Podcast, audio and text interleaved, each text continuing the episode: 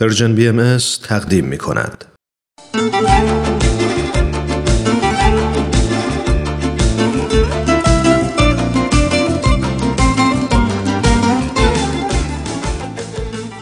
اگه فضیلت ها رو به ستاره هایی تشبیه کنیم که با درخشش خودشون آسمون دلمون رو زیبا و نورانی می‌کنن یه ستاره پرنور و قشنگ تو این آسمون بخششه بخشش به این معنیه که بتونیم اشتباهات، کلمات درشت و حتی ظلم همدیگر رو ببخشیم.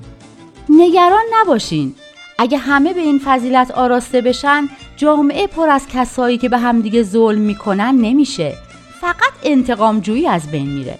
چون جامعه و دستگاه قضایی وظیفه مجازات و برقراری عدالت رو انجام میده. وقتی دیگری رو میبخشیم این خودمونیم که از افکار و احساسات آزاردهنده رها میشیم. وقتی فراموش می‌کنیم در واقع پرونده یک ناراحتی رو میبندیم و اجازه میدیم زخم هامون التیام پیدا کنن.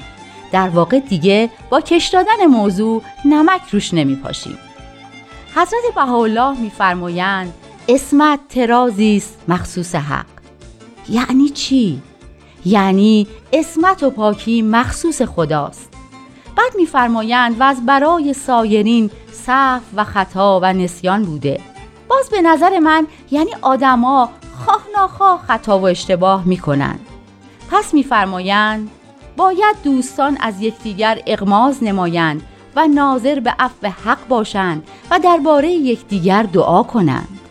این دوستان که میفرمایند یعنی دشمنی رو به میون نیاریم دوستین با هم. فقط گاهی اشتباه و خطایی پیش میاد. چشمتون رو به روی خطاهای همدیگه ببندین. ببخشین همونطور که دوست دارین بخشیده بشین. عفو کنین همونطور که امیدوارین خداوند خطاهای شما رو ببخشه. بعدش چیکار کنین؟ بعدش برای همدیگه دعا کنین. به جای اینکه از راه تلافی و انتقام جویی بخواین قلبتون رو آروم کنین و جلوی تکرار خطاها رو بگیرین. که ثابت شده روش چندان موثری نیست و برعکس به طرف انگیزه میده که قدم بعدی و بزرگتری رو برای ناراحت کردن شما برداره براش دعا کنین که سر عقل بیاد فکر کنیم آیا این دعا قلب آدم رو بیشتر آروم می‌کنه یا تلافی کردن؟